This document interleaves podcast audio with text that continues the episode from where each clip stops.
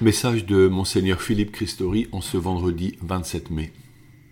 À chacun est donnée la manifestation de l'Esprit en vue du bien.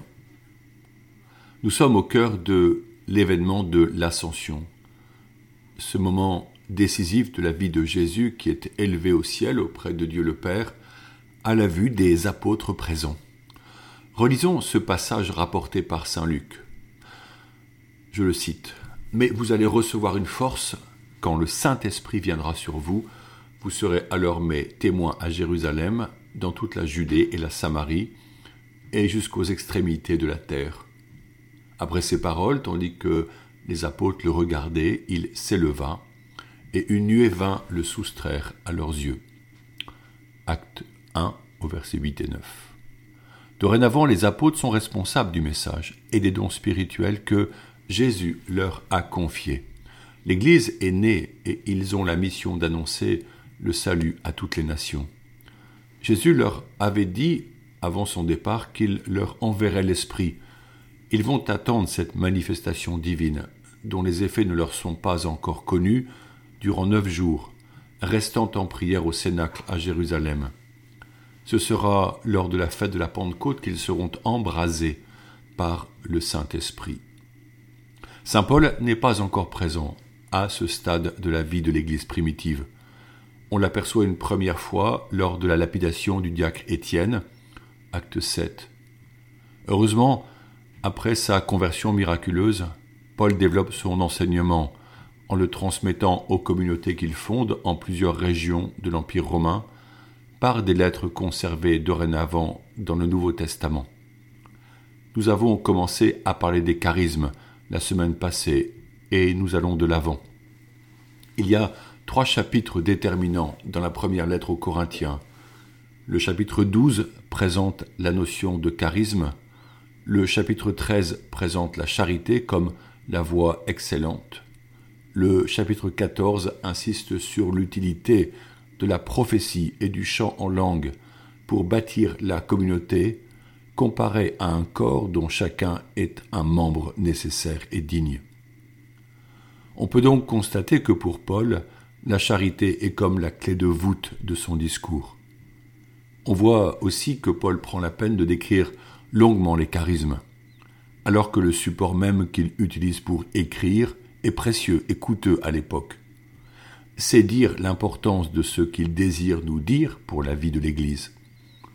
Les charismes concernent tout fidèle, puisqu'à chacun est donnée la manifestation de l'Esprit, ce qui signifie à tous, en vue du bien commun.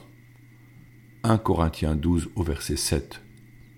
La question abordée ne peut pas être esquivée puisqu'il en va de l'Église et de l'évangélisation des non-croyants. Saint Paul donne un enseignement déterminant pour la vie de nos communautés paroissiales et la vie charismatique. Je cite Saint Paul. Les dons de la grâce sont variés, mais c'est le même esprit. Les services sont variés, mais c'est le même Seigneur. Les activités sont variées, mais c'est le même Dieu qui agit en tout et en tous. À chacun est donnée la manifestation de l'Esprit en vue du bien.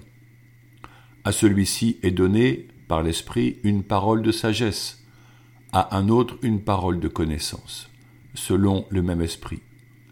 À un autre reçoit, dans le même Esprit, un don de foi un autre encore, dans l'unique esprit, des dons de guérison. À un autre est donné d'opérer des miracles, à un autre de prophétiser, à un autre de discerner les inspirations, à l'un de parler diverses langues mystérieuses, à l'autre de les interpréter. Mais celui qui agit en tout cela, c'est l'unique et même esprit. Il distribue ses dons comme il le veut, à chacun en particulier.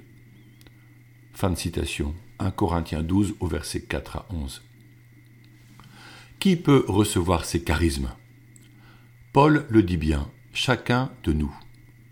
Rappelons-nous le jeune garçon Daniel qui sauve Suzanne de la mort. Spontanément, Daniel prophétise et annonce que le jugement qui la condamne est faux.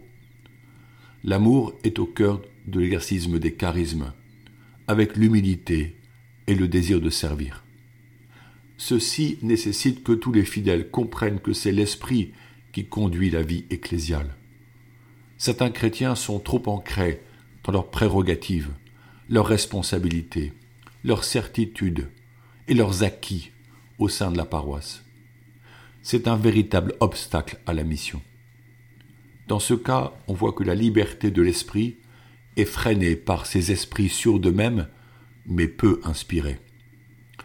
Nous n'insistons jamais assez sur la place unique de la charité, de l'amour partagé, qui conduit toute personne vivant en Dieu à l'abandon à la volonté divine, dans une vraie humilité, afin d'être, à l'instar de la Vierge Marie, l'instrument du Verbe divin pour donner Jésus au monde. Je cite Saint Paul. J'aurais beau parler toutes les langues des hommes et des anges, si je n'ai pas la charité, s'il me manque l'amour, je ne suis qu'un cuivre qui résonne, une cymbale retentissante. J'aurais beau être prophète, avoir toute la science des mystères et toute la connaissance de Dieu. J'aurais beau avoir toute la foi pour jusqu'à transporter les montagnes. S'il me manque l'amour, je ne suis rien. J'aurais beau distribuer toute ma fortune aux affamés, j'aurais beau me faire brûler vif. S'il me manque l'amour, cela ne me sert à rien. Fin de citation. 1 Corinthiens 13 au verset 1 à 3. J'aurais beau être prophète. Sans la charité, cela ne sert à rien. Mais dans le chapitre 14, Paul demande ce don de prophétie pour tous, et il constate que la prophétie bâtit la communauté. Chacun de nous est devenu prophète par son baptême. Cependant, qu'est-ce que la prophétie et en quoi est-ce un charisme? La prophétie est la transmission verbale de la volonté divine qui se manifeste par une parole édifiante, consolante et fortifiante à l'Assemblée chrétienne pour aujourd'hui. Le prophète est un baptisé qui, écoutant en lui-même l'émotion du Saint-Esprit, ose parler à ses contemporains pour édifier l'Église, soutenir les faibles, encourager les peureux, fortifier les responsables, guider les fidèles. Sa parole n'est pas un conseil humain, aussi sage soit-il, mais l'écho de l'écriture sainte qu'il laisse surgir en lui sous l'action de l'Esprit et qu'il ose partager à une personne ou à une assemblée pour lui dévoiler la route à suivre. Le prophète s'efface devant le Christ, tout en osant parler en son nom. Saint Paul dit clairement Recherchez avec ardeur les dons spirituels surtout celui de prophétie. Celui qui prophétise parle pour les hommes. Il est constructif, il réconforte, il encourage. Celui qui prophétise construit l'assemblée de l'Église. Je souhaiterais que vous parliez tous en langue, mais plus encore que vous prophétisiez.